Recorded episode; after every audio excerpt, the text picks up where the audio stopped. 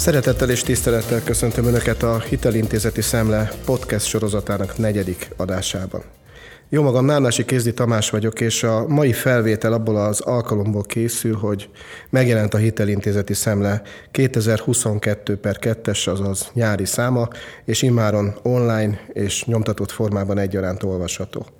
A friss számban megjelent számos érdekes írás közül egy igen különleges szakmai cikket választottunk a mai alkalomra, már a címe is figyelem felhívó, így szól, hogy rák bánák között, alcíme pedig Dél-Korea gazdasági felzárkózásának tanulságai, tehát rák a bánák között.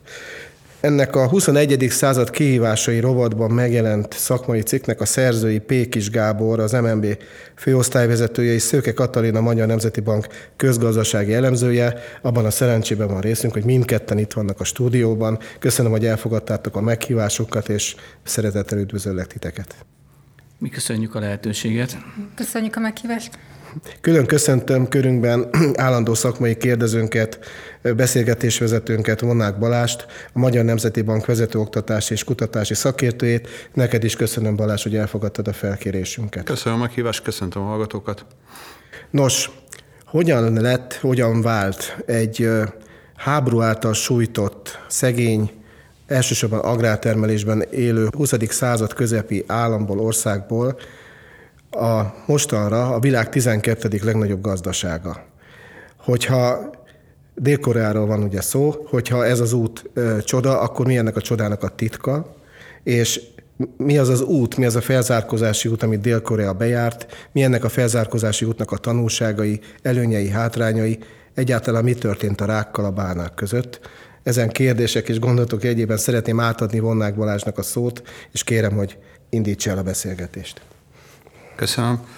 Először is hadd kérdezzem meg, hogy mi az apropóját ennek a, az írásnak, tehát hogy miért most született meg, miért érdekes most számunkra Dél-Korea, Dél-Korea gazdasági pályája. Itt ketté kéne választani egyrészt az érdekesség meg a tanulságnak a, a fogalmát. Én azt gondolom, hogy Dél-Koreában szinte minden érdekes, nekünk különösen egy európai szemmel, de minden egyformán tanulságos. Tehát van, ami egy európai számára tanulságként szolgálhat, valami viszont mondjuk más hasonló ázsiai országnak, vagy akár afrikai országnak lehet tanulságos. Tehát a tanulság az mindig a, a fogadótól függ, hogy számára mi, mi az, ami, ami valamilyen információértékkel bír. Ha megnézzük, hogy miért is érdekes Korea, azt, azt rögtön látjuk, hogy évszázados elzárkózású jellemezte ezt az országot, amit kb. egy 30 évig tartó háború döntött el, tehát több nagy hatalom. Itt, itt a két bálna, Kína és, és Japán, sőt ebben a korszakban megjelent a cári Oroszország is, mint érdeklődő.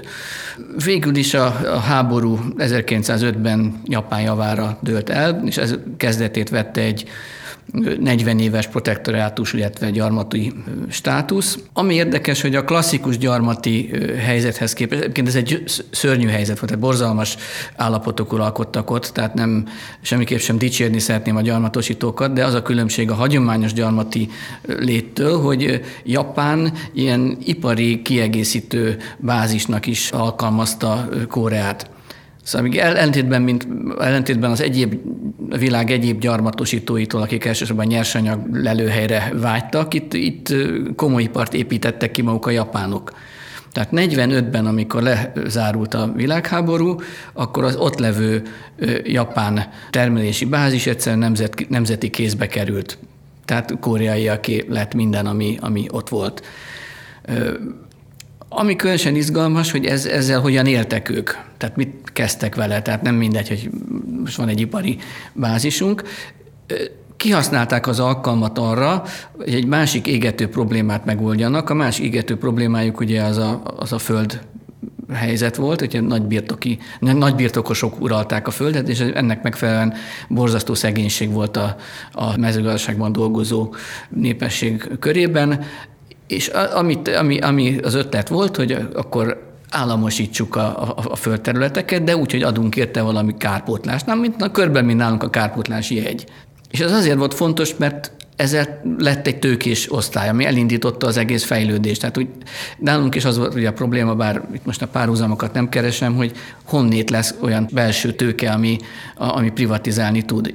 Itt kifejezetten azzal a szándékkal hozták létre ezt a új tőkés réteget, hogy az ő kezükbe adják a, a meglevő ö, ipar, ipari vállalatokat, és nem a külföldi tőkének. Tehát az egész folyamatra jellemző, tehát hogy most visszatekintünk a, a, a teljes fejlődési fázis, minden fázisukra, mindenhol jellemző az FDI-t nem nagyon kedvelték.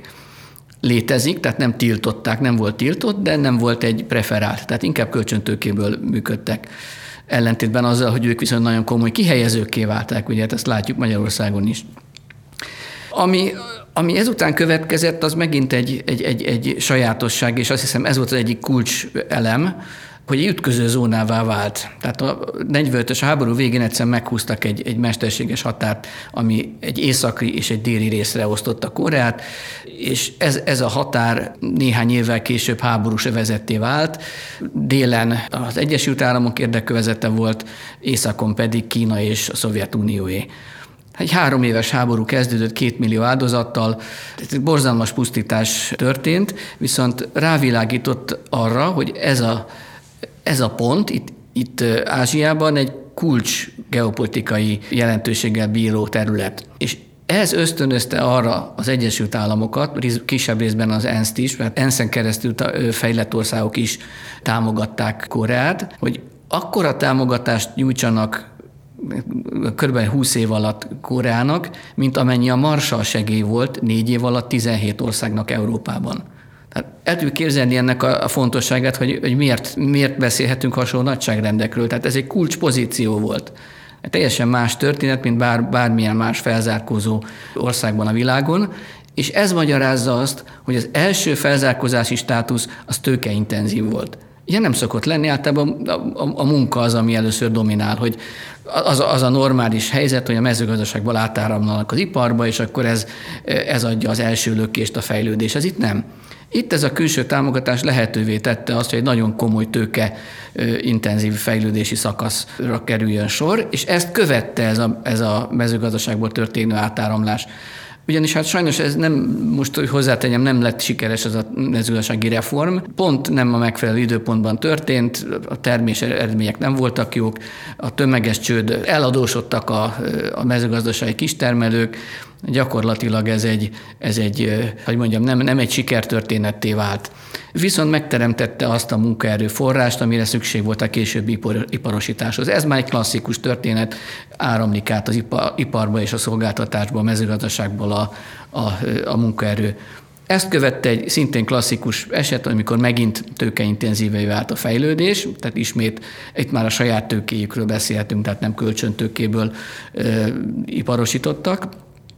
És utána jött egy következő fázis, ami, ami tanulság lehet, hogy hogyan lehet túllépni, és ez tulajdonképpen a, a TFP, illetve innováció K plusz F negyedik ipari forradalom, tehát itt egy, itt, itt egy újabb rakétát tudtak beindítani.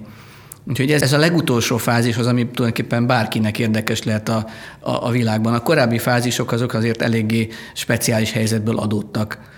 Úgyhogy én ennyit mondanék, hogyha így megfelel. Még mindig a tanulságoknál maradva, hogy ha most ha csak egy dolgot lehetne kiemelni, hogy mi az, ami dél-koreai gazdaságot, népet sokkal sikeresebbé tette, mint rengeteg más kortás országot, államot, gazdaságot, akkor, akkor mit tudnátok kiemelni? Tehát itt elhangzott ugye, hogy hogy azért amikor japán gyarmat voltak, azért nekik, nekik egy, egy sokkal speciálisabb helyzetük volt, tehát hogy volt egy induló ipar, akkor a, a külföldi segélyek, vagy, vagy mondjuk az állam aktív szerepét lenne érdemes kiemelni, az oktatási rendszert, vagy valami kulturális tényezőt, ami máshol nincsen meg. Mit, mit tudnátok-e kiemelni egy dolgot? Hát egy dolgot azért nehéz, mert ezek ilyen szükséges és elégséges feltételek. Tehát ez, hogy mondjam, a geopolitika önmagában egy, egy fontos tényező volt, de kérdés, hogy milyen közegbe kerül be ez a, ez a rengeteg forrás. Én kicsit úgy érzem, hogy a kulturális rész volt fontosabb. Ha, ha most össze kell hasonlítani ezekkel, mindegyik fontos tényező volt, amit említettél, az oktatás és a fejlesztésem az kivétel, kivételesen fontos, de amire sokszor elfelejtkeznek, általában a kulturális közeg. És Koreában az jellemző, hogy a konfucianista erkölcs az, az nagyon erős, még a mai nap is. Tehát, hogy, hogy ezek, ezek hatnak a családokon belüli munkamegosztásra, a tekintélytiszteletre, az állam tiszteletére, a munkahelyeken belüli együttműködésre és tiszteletre. Tehát ez, ez, ez mind szükséges volt ahhoz, hogy az a rengeteg támogatás, amit kaptak, az hasznosuljon. Hát enélkül gyakorlatilag lefolyóba öntött pénz lett volna. Én, én, én talán ezt emelném ki, ha, ha ki lehet, és ez különösen azért érdekes, mert ilyen, ez a fajta szemlélet az viszonylag kevés helyen van a világban. A fejlesztő államot is kiemeltétek a cikkben, meg itt is most már esett róla szó. Itt azért, a kapcsolatban azt kérdezném, hogy mint a siker egyik tényezője azért azt, azt kérdezem, hogy, hogy ha, ha fontos volt a, a sikerekhez való hozzájárulásban ez a, ez a aktív állami jelenlét, akkor miért vonult vissza? Tehát, hogy azért, ha úgy olvastam, hogy azért ez az első egy-néhány évtizedben, amit vizsgáltok, abban volt nagyon fontos az állam szerepe. Utána fokozatosan visszavonult, és egy idő után, hogy a privát szféra magától létrehozta azokat a, a vagy megtette azokat az előrelépéseket, amit kezdetben az állam segítségével tudott csak a, a gazdaság megtenni. Szóval egyrészt ezt kérdezném, hogy, hogy mindig és mindenhol jó-e, hogyha van egy aktív állami jelenlét, lehet egy ilyen következtetés levonni a, a dél-korea esetből, ez az egyik kérdés, a másik pedig, hogy konkrétan Dél-Koreában ez mit jelentett, tehát mi volt a fejlesztő állam? Köszönjük a kérdést. Szerintem eleinte nagyon, nagyon fontos volt ennek a tervhivatalnak a léte, hogy egy tudatos gazdaságfejlesztés induljon meg, illetve ez a fejlesztő állam koncepció ezután sem szűnt meg, ez fontos kiemelni.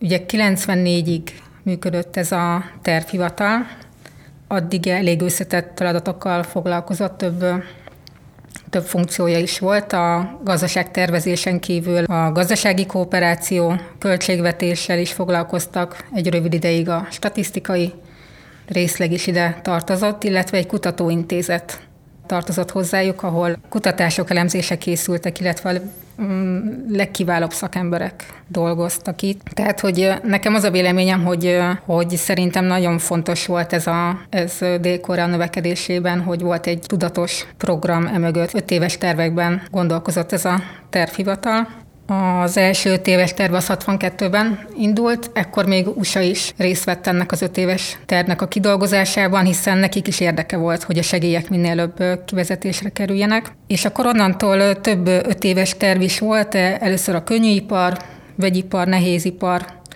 majd a technológiai igényes iparágak, high-tech iparágak, kerültek hangsúlyba, de nem csak, nem csak fejlesztési politikával foglalkoztak ezek az öt éves tervek, hanem, hanem az ilyen válságidőszakokat is kezelték. Tehát, hogy emiatt is fontos volt, hogy volt az olajválság, volt a 97-es ázsiai válság, hogy ezekre reagálva dolgozták ki ezeket a az öt éves terveket. És az fontos tényleg megemlíteni, hogy a fejlesztő állam koncepciója az ezután sem szűnt meg. A K plusz F révén a negyedik ipari forradalom. A K plusz F-ben is nagyon nagy hangsúlya volt az államnak. 80-ban az állam súlya az kétharmados volt a, magánszektorral szembe. Ez a napjaink már elenyészőre csökkent, de hogy ez még mindig elég jelentős, a GDP 5%-át teszi ki, és hogyha összehasonlítjuk más fejlett államokhoz képest, akkor, akkor meghaladja például USA-nak a GDP arányos K plusz beruházás arányát is, már mint amit az állam.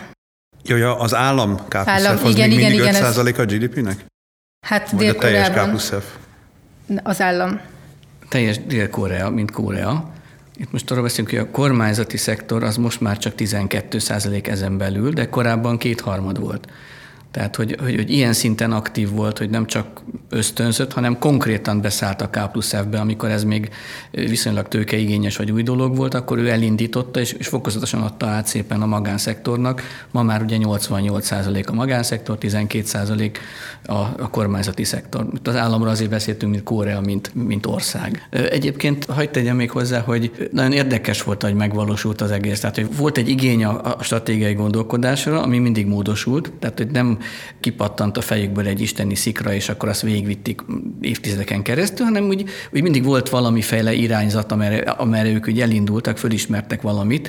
Az, az első legfontosabb fázis egyébként az egy, az egy, az egy nagyon erősen politikai jellegű volt. Tehát az, az volt a jelszó, és az jelszó volt, hogy elős hadsereghez gazdag, fejlett nemzet kell.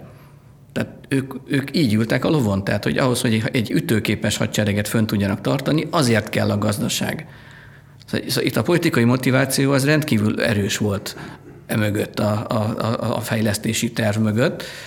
A, a másik, hogy hogyan valósítják meg. Hát ez is nagyon érdekes volt. Ők törekedtek arra, hogy az áram mindig kicsi maradjon. Tehát nagyon az áram mérete az, az, az, az rendkívül kicsi. OECD összehasonlításban is majdnem fele, kétharmada most már az, az OECD átlagnak a, be, a bevétel kiadás, ami azt jelenti, hogy nagyon alacsony adószín mellett dolgoznak. Valószínűleg még lesz róla szó, hogy ezt hogyan értékel, de ami egy nagyon fontos dolog, hogy a gazdaságfejlesztésre nem fordítottak állami forrásokat hanem az egészet a bankrendszeren keresztül valósították meg, amiben a kezdetben a jegybank is partner volt, későbbiekben a Koreai Fejlesztési Bank, és a kereskedelmi bankok, amelyek a 80-as évekig állami kézben voltak.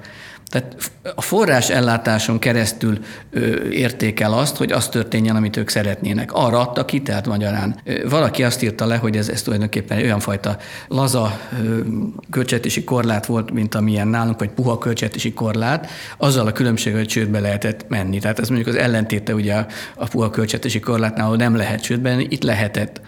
Tehát egy darabig engedte, hogy működjenek a vállalatok, úgy, ahogy tehát megvolt az idő arra, hogy kibontakoztassák az elképzeléseiket, de amennyiben nem sikerült, visszavonta a hitelt, és ezzel gyakorlatilag csődbe vitte őket. Ez előfordulhatott állami váltoknál, ilyenkor ezeket állami váltokat privatizálták utána, de maguk a csebolok, tehát amik, amik azért jelentős erőt képviseltek, is ki voltak téve ennek a veszélynek. Mentek csődbe csebolok. Mik ezek a csebolok egyébként? A csebolok, itt ugye beszéltem az kezdetben, hogy kellett az állami, kellett a privát tőke, hogy legyen privát kézben tőke abból a, az, az alapja tulajdonképpen a föld birtokos réteg, aminek volt kapott kárpotlást. És ebből a kárpotlásból vásároltak meg ö, olyan ö, gyárakat, amelyek korábban japán kézen voltak. És ezeket szépen adogatták el. Hamarosan egyébként kialakult mellettük a, a, a nem földbirtokos réteg is. Ezek egy része ugyanis elvesztette a tőkéjét, nem bizonyult jó gazdának, úgyhogy ez csak az első lökés volt, de utána kialakult ez egy, egy elég komoly, komoly réteg, családok, ezek családok kezében voltak ezek a csebolok, bár nem, oly, nem olyan formában, mint hogy elképzeljük, hogy egy, egy családnak van egy csebolja, egy ilyen nagy konglomerátum, amiben több különböző vállalati egység van, Samsung is többből áll, tehát ott Samsung Electronics mellett van Samsung Life Insurance, meg egy csomó holding, tehát ezek ilyen tényleg ilyen nagy vállalati egységek, ezeknek nem egyetlen tulajdonosa van, vagy egyetlen család, hanem keresztbe tulajdonolnak. Tehát, hogy közvetett tulajdonok sok esetben kicsi, de mégis meghatározó azon keresztül, hogy más, más cégekben is van részesedésük, aminek viszont van a másik cégben, tehát hogy elég átláthatatlan tulajdonviszonyok vannak a csebolok tekintetében. A csebolok egyébként azért nagyon izgalmasak, mert eltérnek a, a japán megfelelőiktől. Zaibatsu-nak hívták a korábbi japán hasonló konglomerátumokat. Azok arra mindig vigyáztak, hogy legyen saját finanszírozásuk, saját bankjuk. Most a csebolok ezt nem tudták megtenni, ami azt, jelentették, azt jelentette, hogy így voltak állami pórázon, hogy az állami bankok finanszírozták őket. Ha mondjuk a 97-es válságot nézzük, majdnem 50% a forrás, és 47% ha jól emlékszem, banki hitel volt. Ami azt jelenti, hogy nagyon erősen ki voltak téve az, állam, az államnak. És gyakorlatilag tanultak a, a válságból, tehát abból, hogy ez egy veszélyes dolog, hogyha csak a bankoktól függenek, és, és kialakították a saját struktúrájukat, nem banki finanszírozási formákat, piacképes és nem piacképes válti kötvényeket, tehát ez lett egy egyeduralkodó utána. Tehát leszakították magukat a 97-es válság után az állami ö, ö, támogatásról. Úgyhogy ettől kezdve, jobb, ettől kezdve sokkal önállóbban működtek, és egyre inkább megfordult a szerep, míg korábban az állam gyámkodott a, a csebolok fölött, most valahogy az embernek az az érzése, mint hogyha a csebolok lennének túlsúlyban a, a, a, az állammal szemben. Tehát a monopól pozíciójuk az, az, az egy picit túl erőssé is vált. Tanulmányban számtalan ábrát mutattak be, több ábrát is bemutattak arra vonatkozóan, hogy, hogy milyen impresszív fejlődési pályát járt be a, dél-koreai gazdaság, és itt nem csak az egyfőre GDP tekintetében, hanem sok más olyan mutató tekintetében is, amely, amely azt vetíti előre, hogy ez a, ez a fejlődési pálya, ez még, ez még a jövőben is folytatódhat, viszont nem volt teljesen zöggenőmentes ez a, a, ez a növekedés. Ugye egyrészt volt a 97-es ázsiai válság, ami nagyon megütötte őket, másrészt meg írtok arról a, a, a tanulmány végén, hogy, hogy nagyon sok jele van most is annak, hogy ezt így nem fogja tudni sokáig csinálni. Most a, egyik része ugye ez a demográfia, ami egy, egy teljesen nyilvánvaló probléma, ami el, előtt állnak, de ugye a, a, ezek a hasonló problémákkal a világ nagy része szembesül. De arról is írtok, hogy, hogy az eladósodási folyamatokat, tehát most pusztán a pénzügyi fenntarthatóságot nézzük, és az eladósodásba ragadjuk meg, hogy ott is olyan jelek vannak, hogy túlzottan el van adósodva a, a, a privát szféra, a vállalatok, háztartások, és e, ez, hogyha párosítom a, a, az ázsiai válsággal, meg az akkori visszaeséssel, ez nem jelentheti azt, hogy, hogy ez csak egy illúzió, hogy amit látunk az elmúlt viszonylag hosszú időszakban gyorsan növekedett az a gazdaság, de, de lehet, hogy egy, egy nagy válság, egy pénzügyi összeomlás megint meg fogja akadályozni, hogy, vagy vissza fogja vetni a, a dél-koreai gazdaságot jelentősen, és akkor ezek a, a, az előkelő helyek, amiket ők ilyen nemzetközi rangsorokba betöltenek, azok ott majd vissza fognak csúszni jelentősen. Én azt mondanám erre a fenntartatóságra, hogy kicsit úgy kéne gondolkoznunk, vagy úgy kéne elképzelni ezt a, a, az egész fejlődési pályát, hogy ez olyan, mint egy rakéta. Tehát ugye a rakétának is ugye általában három fázisa van, most, most nem a hármas szám miatt mondom, de itt is több fázis volt. Most az egyik fázis volt, amit, amit itt említettem, hogy a, hogy a, hogy a banki hiteleken keresztül jutottak forrásokhoz, illetve ők is ki voltak téve, maga az, a, a kormányzat is a külső forrásoknak. Ez önmagában egy eléggé veszélyes szituáció volt, tehát itt mindenki várhatta, hogy egyszer majd kiesnek ugye a csontvázak a szekrényből. Jött a 97-es válság. És nem estek ki, tehát igaz, hogy kiderült, hogy van probléma, de jól menedzselték utána. Tehát itt most csak el, hagyd mondjam el a számokat, mert azért ezek sokkolóak a, a, a nagyságrendek. 21% os tőke juttatást, illetve olyan segítséget kellett rögtön 97-ben adni, ami a nem teljesítő hiteleket fedezte, GDP 21% át de ezt úgy csinálta az állam, hogy ennek se a hiányban nincs nyoma, se az államadóságban. Mert olyan papírokat bocsátottak ki, ami mögött csak állami garancia volt. És akkor, amikor az állami garancia lejárt, akkor is csak a felét váltották be ami azt jelenti, hogy az addig olyan 20%-os államadóság fölment 30-ra. Tehát ennyivel megúszta tulajdonképpen ezt a borzasztó aktív szakaszt. Most volt még egy másik lépés is, ami még, még érdekesebb, de ezt nyilván nem tudjuk most a részteiben végigbeszélni, hogy a GDP egy negyedét pedig egy eszközkezelőn keresztül vettem meg. Tehát rengeteg nem teljesítő és kétes hitel volt akkoriban, és ez, ez az eszközkezelő, ez részben állami tulajdonú volt, részben áttételesen állami, a Kórai Fejlesztési Intézeten keresztül, de részben tulajdonosai voltak a maguk a bankok is. És ez az eszközkezelő, ez lényegében körülbelül nullára ki tudta ezt hozni, tehát, hogy tehát nem jelentkezett komolyabb veszteség. Az első, az első rész, amit eladott, tehát annak a, mit tudom én, a, most nem hiszem a nagyság, negyede, harmada, ott még, még, még, még profitot is termelt rajta. Tehát, hogy, hogy, hogy viszonylag jól tudtak ebből, a, ebből az eléggé veszélyesnek látszó szituációból jönni. Tehát ez volt az első, a rakéta első szakasza. Most a rakéta második szakasza az az, az hogy gyakorlatilag az alacsony adókat az magyarázza, hogy nem volt jóléti rendszer. Egy óriási versenyelőny, ugye szokták mondani a, a koraszülött jóléti rendszereket esetét. Hát itt eléggé későn született meg a jóléti rendszer. Körülbelül a 70-es évek elején talán 10% körül volt az egészségbiztosítással lefedett dolgozók aránya, ami ugye a 89-re érett be teljesre. És, és a nyugdíjrendszert, mint olyat, 88-ban kezdték el. Te nem létezett nyugdíjrendszer. Ugyanis a konfuciánus társadalomban az, az, a, az a bevett gyakorlat, hogy a gyermekek tartják el a szülőt, ennek megfelelően 60-ban még a termékenységi ráta hatot érte el, 60-ban, és 80-as évek közepére esett be kettő alá, tehát hihetetlenül gyorsan ö, lecsökkent ez. Tehát az a demográfia probléma, amit említettél, annak itt van a gyökere.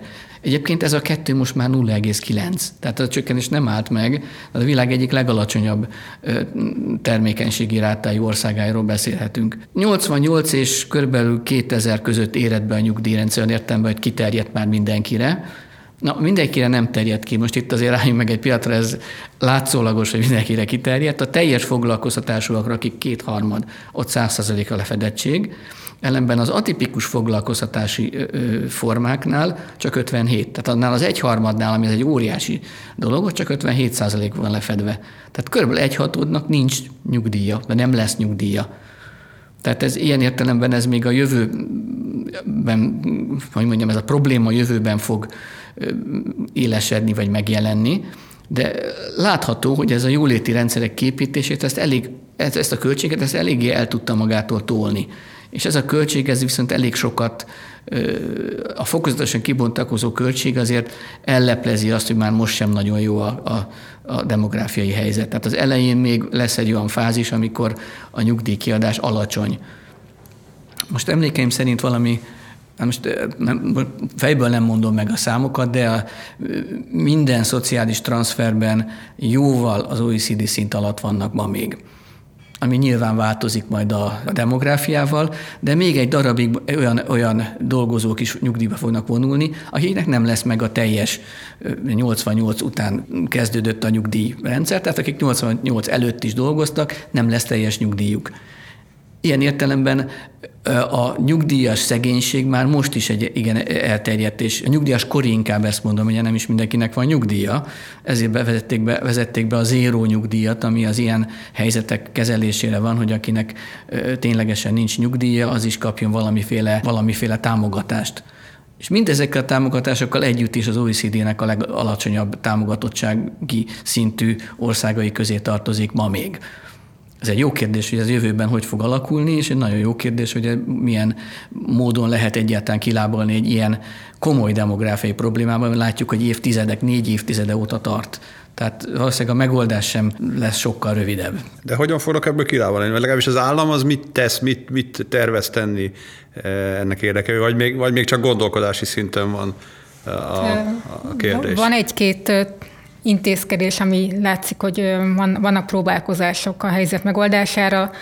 Ilyenek például, hogy apaszabadság meghosszabbítása, vagy ilyen mm, meddőségi támogatások a, az édesanyáknak, illetve hát a vodai elhelyezési problémák is vannak, kevésbé kiépült ott a az óvodai, bölcsödei hálózat, mint nálunk, és elvileg a programban az szerepel, hogy a harmadik gyerek könnyebben bekerülhet az óvodába, de hogyha ezt így megnézzük, ez, ez, ez nem tűnik olyan nagy motivációnak, meg amúgy azt hiszem kötődik is hozzá egy vizsgálat, hogy megkérdezték a, a fiatal nőket, hogy mennyivel, mennyire befolyásolják ezek az intézkedések azt, hogy ők gyereket vállaljanak, és hát nagy részük nem, nem motiválták eléggé ezek az intézkedések. Tehát valószínűleg szükség lesz még ennél az iparkamara konkrétan egy kérdőívet tett 15 körül, amikor az egész elindult, és akkor egyharmad mondta, hogy hát lehet, egyharmadnál kicsit kevesebb, hogy lehet, hogy, hogy pozitívan fogja módosítani a döntésüket, 38% viszont az egyedülálló nők közül egyáltalán nem szeretne gyermeket.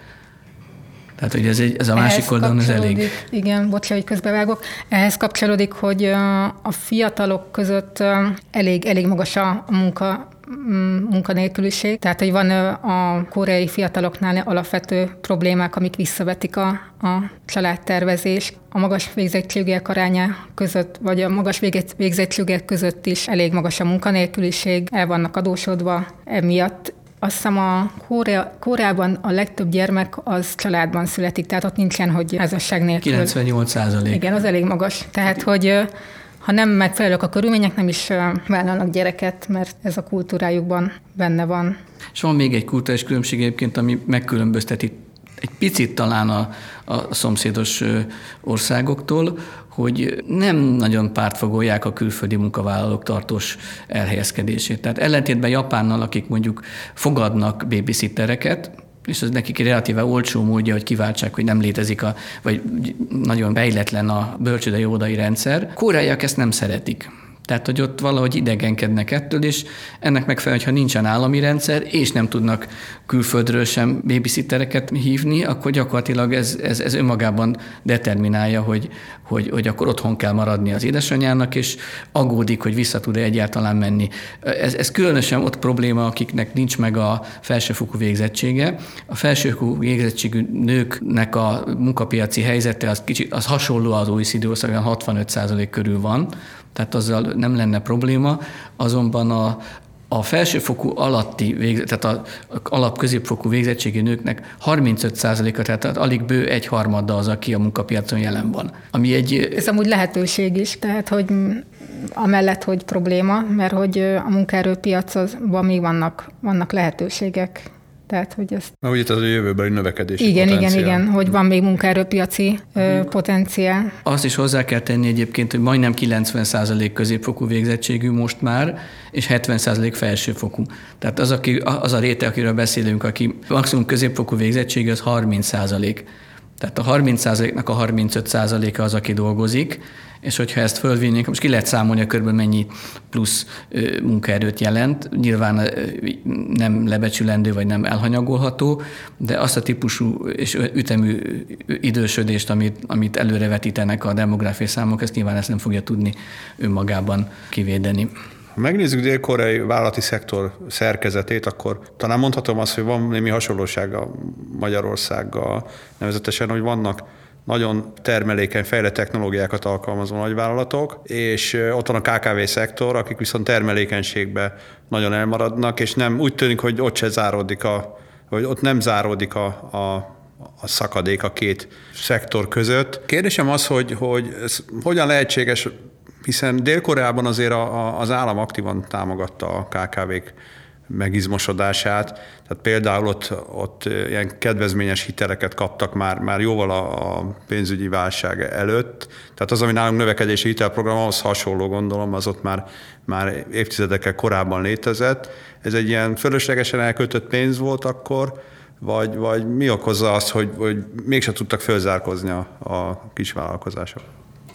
Így van, tehát amikor ugye a csebolok már jelezték, hogy köszönjük, nem kérünk, ez utána történt.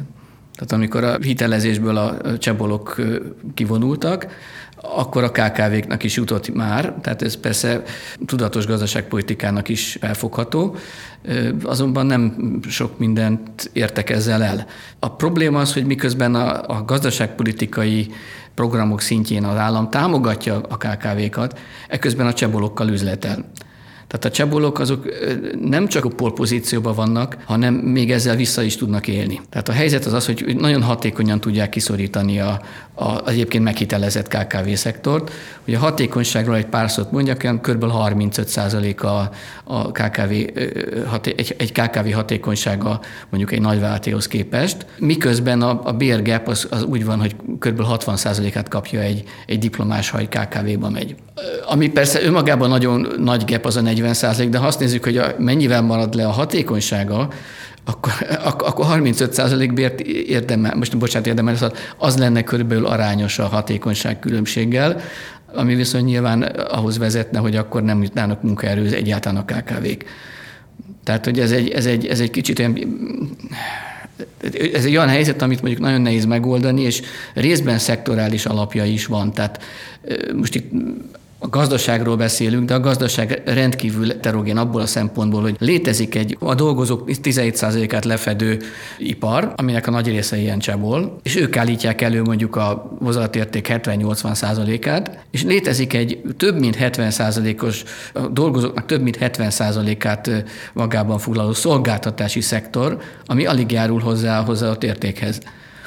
Ez részben azért van egyébként, mert a szolgáltatási szektor a hagyományos ágazatokban erős, tehát ilyen kiskereskedelem, nagykereskedelem, vendéglátás, turizmus, miközben az ilyen innovatívabb jellegű, mint a pénzügyi szolgáltatás, tehát több területen az egészségügy, tehát ezeken a területeken gyengébbek. Tehát, hogy a szerkezete rossz a szolgáltatás, nem a szolgáltatás probléma önmagában, hanem hogy, hogy egy, egy nagyon tradicionális szerkezetű szolgáltási szektoruk van, ami hatalmas hatalmas. Tehát, hogyha belegondolunk, a dolgozóknak több mint 70%-át foglalkoztatja, miközben alig ad hozzá a, a, a növekedéshez, ez, ez önmagában egy, egy komoly aránytalansága a rendszerben. És hát valószínűleg ez képeződik le részben a KKV versus Csebol különbségben is. Nos, az, az a, az érzésem, hogy meglehetősen alaposan körüljártuk Dél-Korea, gazdasági felzárkozásának a tanulságait. Mindenképpen egy sokarcú, sokoldalú folyamatról beszélhetünk, az az érzésem az elhangzottak alapján is.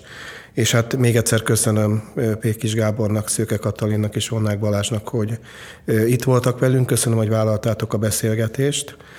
A kedves hallgatóknak pedig felhívnám a figyelmét a Hitelintézeti Szemle podcast sorozatának korábbi adásaira, amelyek a Hitelintézeti Szemle honlapján, illetve a SoundCloud megosztón egyaránt meghallgathatók. Szeretném a figyelmükbe ajánlani a Magyar Nemzeti Bank podcast sorozatát is, amely a jegybank honlapján is az említett megosztón szintén felelhető.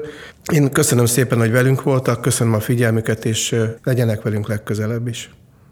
Viszont hallásra! Az adásban elhangzottak a beszélgetésben résztvevők saját véleményét tükrözik, amely nem feltétlenül egyezik a Magyar Nemzeti Bank véleményével, így azok nem tekinthetőek egy banki álláspontnak.